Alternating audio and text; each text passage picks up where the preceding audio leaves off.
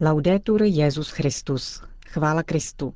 Posloucháte české vysílání Vatikánského rozhlasu v pátek 2. ledna.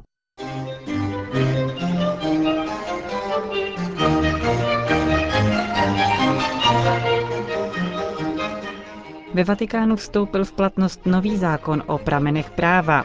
Vývoj ekumenických vztahů v uplynulém roce bilancuje kardinál Kasper. A příští setkání teze proběhne v polské Poznani. To jsou hlavní titulky zpravodajské relace, po které uslyšíte pravidelnou promluvu otce kardinála Tomáše Špidlíka. Příjemný poslech od mikrofonu přeje Johana Bronková. Zprávy vatikánského rozhlasu. Vatikán. Od 1. ledna na území vatikánského státu vstoupil v platnost nový zákon o pramenech práva. V Observatore Romano z posledního dne loňského roku to připomněl prelát José Maria Serrano Ruiz, předseda vatikánského odvolacího soudu, který stal v čele komise pro novelizaci dosud platného zákona z roku 1929. Pater Serrano v článku připomíná, že hlavním pramenem a interpretačním klíčem zůstává kanonické právo s jeho odkazy na boží, přirozené a pozitivní právo. Mezi hlavními novinkami v přístupu k pramenům práva ve vatikánském státu je explicitní přijetí ustanovení obsažených v mezinárodních traktátech a dohodách, které svatý stolec podepsal. Změní se také přístup k italské legislativě. Od nového roku je definována jako doplňkový pramen. S ohledem na to, že většina vatikánských zaměstnanců je zároveň italskými občany, byla doposud celá řada zákonů Italské republiky přejímána téměř automaticky. Podle nové úpravy bude recepci italského práva posuzovat kompetentní vatikánský úřad. Jak vysvětlil páter Serrano Ruiz, důvodem k tomuto přístupu je ohromné množství norem italského zákoníku, nevždy aplikovatelných ve Vatikánu, a dále nestabilita a velká proměnlivost občanského zákoníku, která je v rozporu s tomistickým ideálem lex rationis ordinatio, totiž s hledáním neměných konceptů a hodnot. A konečně příliš časté případy neslučitelnosti těchto zákonů s principy, jimiž se církev řídí. Jak naznačil vatikánský právník, nový zákon umožňuje, aby nejmenší stát světa vypracoval vlastní kompletní právní kodex, který dosud neexistuje. Vatikán. Ekumenická situace se rychle mění. Dnes je nejdůležitější najít nové nadšení pro ekumenismus. Tvrdí to kardinál Walter Kasper v rozhovoru pro vatikánský deník, ve kterém bilancuje vývoj ekumenických vztahů v posledním roce. Rok 2008 byl bohatý na důležité události. Řím třikrát hostil konstantinopolského patriarchu, který také poprvé v historii promluvil na biskupském synodu. S papežem se setkali rovněž dva arménští katolikové.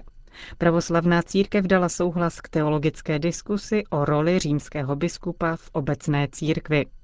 V současné době pracujeme nad projektem dokumentu k tomuto problému, který bude představen na podzimním zasedání Komise pro teologický dialog, uvedl předseda Papežské rady pro jednotu křesťanů. Kardinál Kasper je přesvědčen, že se výrazně zlepšily také vztahy s Moskvou. V květnu byl velmi srdečně přijat Alexejem II. a v prosinci nechyběl na jeho pohřbu. Lze vycítit vůli k uspíšení dialogu a vzájemných kontaktů, v této chvíli nejsou v našich vztazích žádné zvláštní problémy, dodává šéf Vatikánského úřadu pro ekumenismus. Pokud jde o protestantský svět, domnívá se, že je nutné změnit metodologii dialogu. Zahájen byl projekt, který má schrnout výsledky čtyř hlavních bilaterálních dialogů s protestanty po druhém vatikánském koncilu. Za největší problém v této oblasti označuje prohlubující se roztříštěnost protestantů. Jako příklad uvedl svou zkušenost z Lambecké konference, kde byl svědkem dalšího dělení anglikánů kvůli etickým otázkám a svěcení žen. Pokud jde o kontakty s judaismem, za které kardinál Kasper rovněž zodpovídá, v uplynulém roce se objevily dva problémy. Nová formulace velkopáteční modlitby za obrácení židů pro předkoncilní misál Jana 23. a beatifikační proces Pia 12. Překonání napětí si kardinál Kasper slibuje od případné cesty Benedikta XVI. do svaté země, předběžně plánované na květen letošního roku. Brusel. Mladí lidé schromáždění v Bruselu na setkání pořádaném komunitou Steze přivítali nový rok modlitbou za mír ve světě. Jako konkrétní gesto solidarity s pronásledovanými křesťany mohli účastníci setkání podpořit tisk milionu biblí v čínštině. Silvestrovský večer zahájila meditace bratra Aloise o boží lásce, kterou je třeba hledat v setkání s Kristem. Prior komunity Steze v závěru ohlásil, že místem konání další etapy pouti důvěry na zemi, jak jsou novoroční setkání komunity tradičně nadepsána, bude polská Poznaň. Poznaň čekala na toto ohlášení šest let, řekl vatikánskému rozhlasu tamní arcibiskup Stanislav Gondecký. V setkání vidí lék na sploštění života do horizontálního rozměru. V Teze jsem byl už před 30 lety. Zažil jsem úplné počátky tohoto hnutí, ještě dřív, než začalo organizovat evropská setkání. Není to tedy pro mě novinka. Smysl vidím v tom, že ti mladí rozumějí potřebě stišit se uprostřed dnešního schonu. Rozumějí významu kontemplace a z ní plynoucího pokoje a také možnosti zakládat společenství, která mají jiné kořeny než jen ty křehké lidské. Říká poznaňský arcibiskup. Konec zpráv.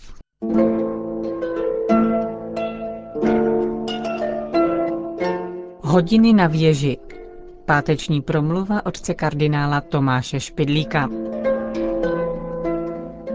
Na naší věži hodiny běží. Tak začíná stará písnička a vyjadřuje obvyklý obraz naší krajiny. Ale dá se tu vidět i obraz vývoje lidského pojetí času. Hodiny běží, ale věž stojí pevně, nehýbe se. Je to naopak její pevnost, která umožňuje pravidelný chod hodin. Nebylo tomu tak v prastarém pojetí času. Představovali si čas jako obrovské kolo, které se nevynásadně točí a do jeho točení se zařazují věci i lidé. Šťastní jsou ti, kteří zapadli do té části kola, která jde nahoru. Ať toho hledí co nejrychleji využít, protože přijde chvíle, kdy tatáž část kola bude klesat směrem dolů a všecko nazhromažděné se sesype. Kdy to kolo vzniklo, to nikdo neví. Podle řecké mytologie čas je bůh Chronos, který je jediný věčný. Ten rodí lidi a v zápětí je požírá. To všem nemůže odpovídat pojetí Bible. Tam vystupuje na počátku jako jediný věčný Bůh. Ten stvořil věci a dal každé věci její čas. Člověk tedy nechce být otrokem času, chce jej překonat, být věčným. Proč Bůh dává některým lidem dlouhý věk a jiným krátký? Není to nespravedlivé, že umírají i malé děti? Dovedeme dát nějakou odpověď na tyto otázky? Pokusme se o to. Užijme příkladu s mluvčími v radiové stanici. Na jednoho z nich se ředitel obrátí s touto nabídkou. Poslyšte, dnes večer zůstala v programu volná jedna půl hodina. Pomůžete nám ji zaplnit? Vyberte si sám téma, o čem byste chtěl mluvit, co vám nejlíp vyhovuje. My to rádi přijmeme. Ale představte si jinou situaci. Týž ředitel se obrací na téhož mluvšího s jinou žádostí. Poslyšte, budeme muset v rádiu mluvit o problému, o který právě diskutují v parlamentě a všichni od nás očekávají informace. Vy jste v té věci kompetentní. Můžeme vás zařadit do programu? Ptáte se, jak dlouho máte o tom mluvit? Dáváme vám tolik času, kolik potřebujete, abyste to téma dostatečně objasnil. Ten první případ odpovídá pohanskému pojetí. Zrození se člověk prostě zasadil do kola času a hledí toho využít.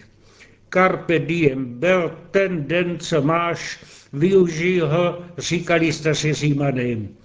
Jak toho dne využiješ, to závisí na tobě. Velké množství lidí by chtělo svého času užít co nejpříjemněji a nestarat se o nic jiného. Ozdobme se růžemi, dokud kvetou, píše starý básník. Vulgárně by se řekl, píme sladké víno, dokud nalévají. Ušlechtělí lidé tuto příležitost berou vznešeněji. Máš před sebou omezenou dobu života. Hleď toho využít, abys něco dobrého vykonal, aby po tobě zůstala vděčná památka v dějinách člověčenstva. Ten druhý příklad, který jsme uvedli s rádiovým programem, odpovídá pojetí biblickému. Nejvyšší ředitel programu světového vývoje dává každému člověku od narození určité poslání, povolání. Dává mu možnost, aby ten úkol vyplnil a tolik času, aby jej mohl uskutečnit dobře. Protože jsou povolání Boží rozdílná, vidíme, že i věky života jsou velice různé. Jaký z toho plyne závěr pro křesťanský život? Morálka nás napomíná, abychom svého času opravdu využili k dobrému. Ale ne k jakémukoliv dobrému, jenom k tomu, který je naším vlastním úkolem. Dobré je například pracovat v charitativním ústavu, opatrovat opuštěné děti. Ale matka rodiny musí takovou činnost obrátit především na své vlastní děti, na svou vlastní rodinu. Dobré je věnovat se poctivé politice, ale přesto nevidíme rádi, když to dělá kněz. Není to jeho povolání. Ale jak poznáme, které je naše vlastní povolání? Pochází od Boha. Je tedy dáno už od prvního početí a narození. Ale nepoznáváme je hned. Bůh nám je zjevuje stálými znameními, musíme je umět číst. Velká boží poslání se v Biblii oznamují často zvláštním zjevením. Tak je povolán Abraham, Mojžíš, jiní proroci. Apoštolí poslal sám Ježíš, ke kněžství volá církev. Ale co má dělat masa všech lidí? První znamení, které každý dostává, je dáno samou skutečností, místem a situací, ve které se nacházíme. Jsme-li na svém místě, cítíme zadosučení a nemáme hledat jiné. Ale každý zná okamžiky, že mu přicházejí myšlenky najít něco lepšího. Máme je vzít jako znamení? Mohlo by to být pokušení. Nenadormo se říká, že takzvané lepší je nejnebezpečnější nepřítel dobrého. Ale mohl by to být i hlas svědomí, inspirace od Boha. Děvčeti například napadá, že by měla vstoupit do kláštera. Má to uskutečnit? Odpověď, kterou dávají zkušení duchovní, je v tohoto stylu. Nespěchej. Je-li to hlas boží, bude se vracet stále dotklivěji a je zajímavé, že přitom dává klid a zadosučinění. Je totiž inspirován láskou Boží a čeká, že se mu odpoví z lásky a ne z nevrlosti a nestálosti. Stará písnička, kterou jsme citovali na počátku, nekončí v tomto smyslu dobře. Na naší věži hodiny běží, mně už dnes na tobě zcela nic nezáleží. Na boží věži hodiny neběží. Jdou svým klidným rytmem a odbíjejí jen ty hodiny, které vedou k lásce ke všem, zvláště pak k těm, ke kterým nás posílá Bůh. Jenom ten čas je opravdu náš. Navenek se zdá, že je to jako točící se kolo, ale ve skutečnosti je rovnou linií, která vede k životu věčnému, na který ukazuje věž.